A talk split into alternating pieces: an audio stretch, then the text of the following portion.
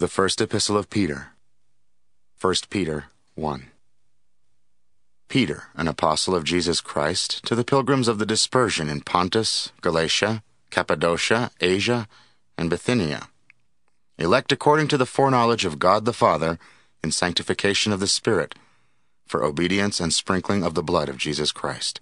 Grace to you, and peace be multiplied. Blessed be the God and Father of our Lord Jesus Christ who according to his abundant mercy has begotten us again to a living hope through the resurrection of Jesus Christ from the dead, to an inheritance incorruptible and undefiled, and that does not fade away, reserved in heaven for you, who are kept by the power of God through faith, for salvation ready to be revealed in the last time.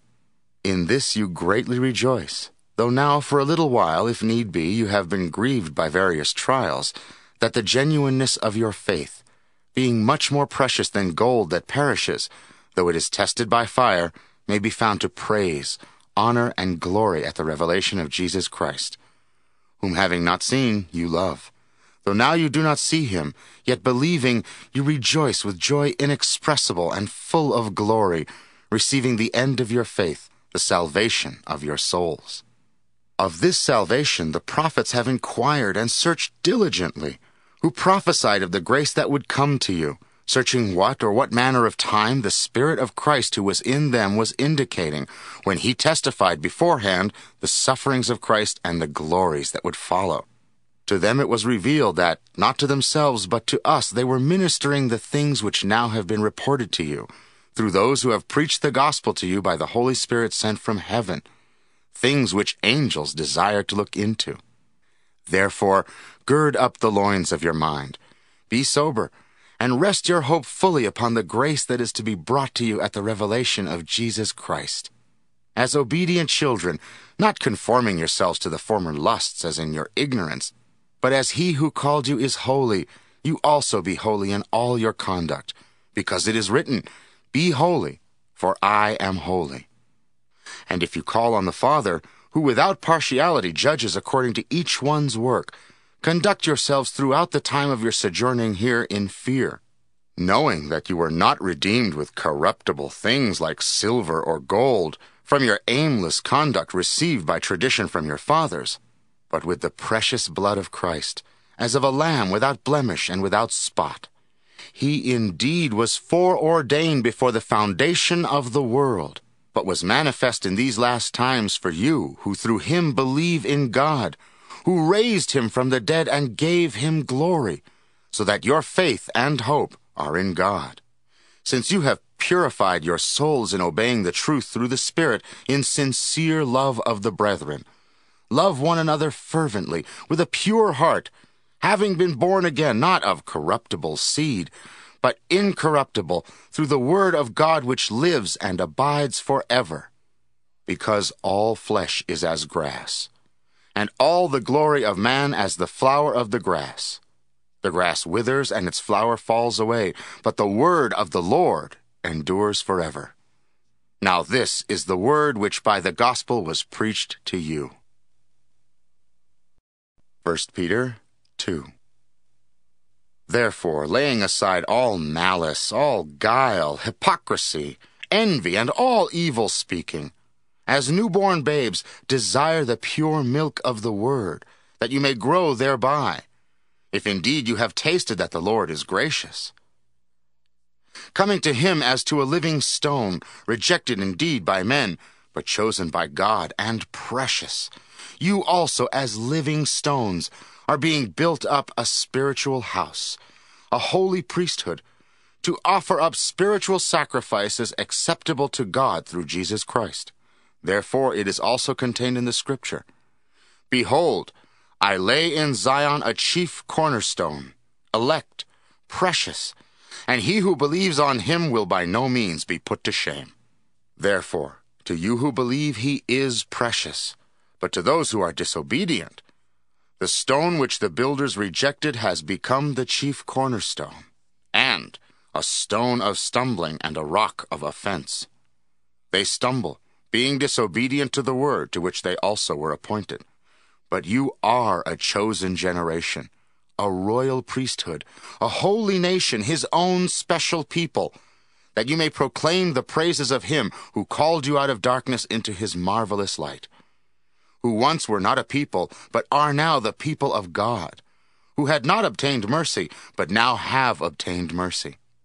Beloved, I beg you as sojourners and pilgrims, abstain from fleshly lusts which war against the soul having your conduct honorable among the Gentiles, that when they speak against you as evildoers, they may by your good works which they observe glorify God in the day of visitation. Therefore, submit yourselves to every ordinance of man for the Lord's sake, whether to the king as supreme, or to governors as to those who are sent by him for the punishment of evildoers, and for the praise of those who do good. For this is the will of God that by doing good you may put to silence the ignorance of foolish men.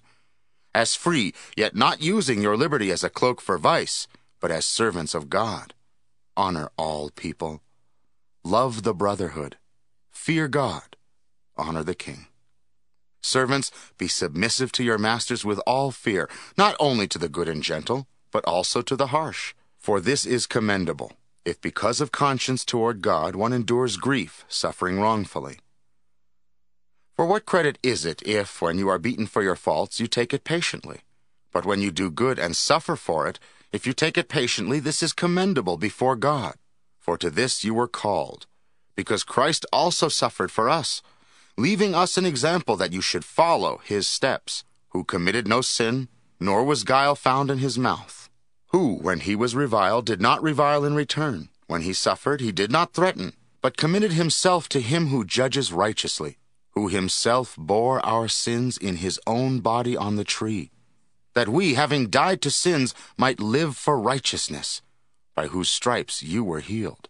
For you were like sheep going astray, but have now returned to the shepherd and overseer of your souls. 1 Peter 3 Likewise, you wives, be submissive to your own husbands, that even if some do not obey the word, they, without a word, may be won by the conduct of their wives, when they observe your chaste conduct accompanied by fear. Do not let your beauty be that outward adorning of arranging the hair, of wearing gold, or of putting on fine apparel. But let it be the hidden person of the heart, with the incorruptible ornament of a gentle and quiet spirit, which is very precious in the sight of God. For in this manner, in former times, the holy women who trusted in God also adorned themselves, being submissive to their own husbands, as Sarah obeyed Abraham, calling him Lord, whose daughters you are if you do good and are not afraid with any terror. Likewise, you husbands, dwell with them with understanding, giving honor to the wife as to the weaker vessel, and as being heirs together of the grace of life, that your prayers may not be hindered. Finally, all of you be of one mind, having compassion for one another. Love as brothers, be tender hearted, be courteous, not returning evil for evil, or reviling for reviling, but on the contrary, blessing, knowing that you were called to this, that you may inherit a blessing. 4. He who would love life and see good days, let him refrain his tongue from evil, and his lips from speaking guile. Let him turn away from evil and do good. Let him seek peace and pursue it. For the eyes of the Lord are on the righteous, and his ears are open to their prayers. But the face of the Lord is against those who do evil. And who is he who will harm you if you become followers of what is good? But even if you should suffer for righteousness' sake, you are blessed. And do not be afraid of their threats, nor be troubled. But sanctify the Lord God in your hearts, and always be ready to give a defense to everyone who asks you a reason for the hope that is in you, with meekness and fear. Having a good conscience, that when they defame you as evildoers, those who revile your good conduct in Christ may be ashamed. For it is better, if it is the will of God, to suffer for doing good than for doing evil. For Christ also suffered once for sins, the just for the unjust that he might bring us to God, being put to death in the flesh, but made alive by the Spirit, by whom also he went and preached to the spirits in prison, who formerly were disobedient, when once the long suffering of God waited in the days of Noah, while the ark was being prepared, in which a few, that is, eight souls, were saved through water. There is also an antitype which now saves us, namely baptism, not the removal of the filth of the flesh, but the answer of a good conscience toward God through the resurrection of Jesus Christ, who has gone into heaven and is at the right hand of God, angels and authorities and powers having been made subject to him. 1 Peter 4 Therefore, since Christ suffered for us in the flesh, arm yourselves also with the same mind. For he who has suffered in the flesh has ceased from sin, that he no longer should live the rest of his time in the flesh for the lusts of men, but for the will of God. For we have spent enough of our past lifetime in doing the will of the Gentiles, when we walked in licentiousness, lusts, drunkenness, revelries, drinking parties, and abominable idolatries. In regard to these, they think it strange that you do not run with them in the same flood of dissipation, speaking evil of you. They will give an account to him who is ready to judge the living and the dead.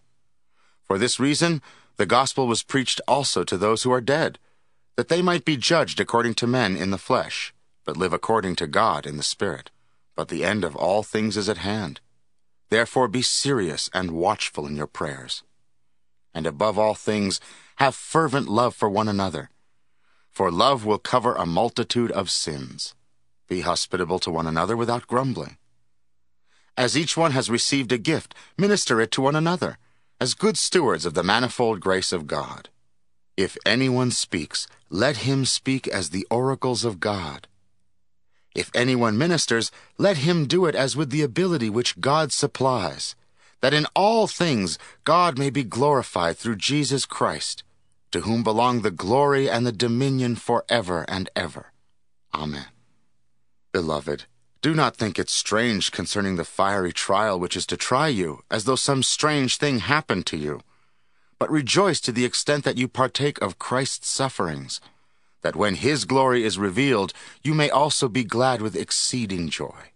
If you are reproached for the name of Christ, blessed are you, for the Spirit of glory and of God rests upon you. On their part he is blasphemed, but on your part he is glorified. But let none of you suffer as a murderer, a thief, an evildoer, or as a busybody in other people's matters. Yet if anyone suffers as a Christian, let him not be ashamed, but let him glorify God in this matter. For the time has come for judgment to begin at the house of God. And if it begins with us first, what will be the end of those who do not obey the gospel of God? Now, if the righteous one is scarcely saved, where will the ungodly and the sinner appear? Therefore, let those who suffer according to the will of God commit their souls to Him in doing good, as to a faithful Creator.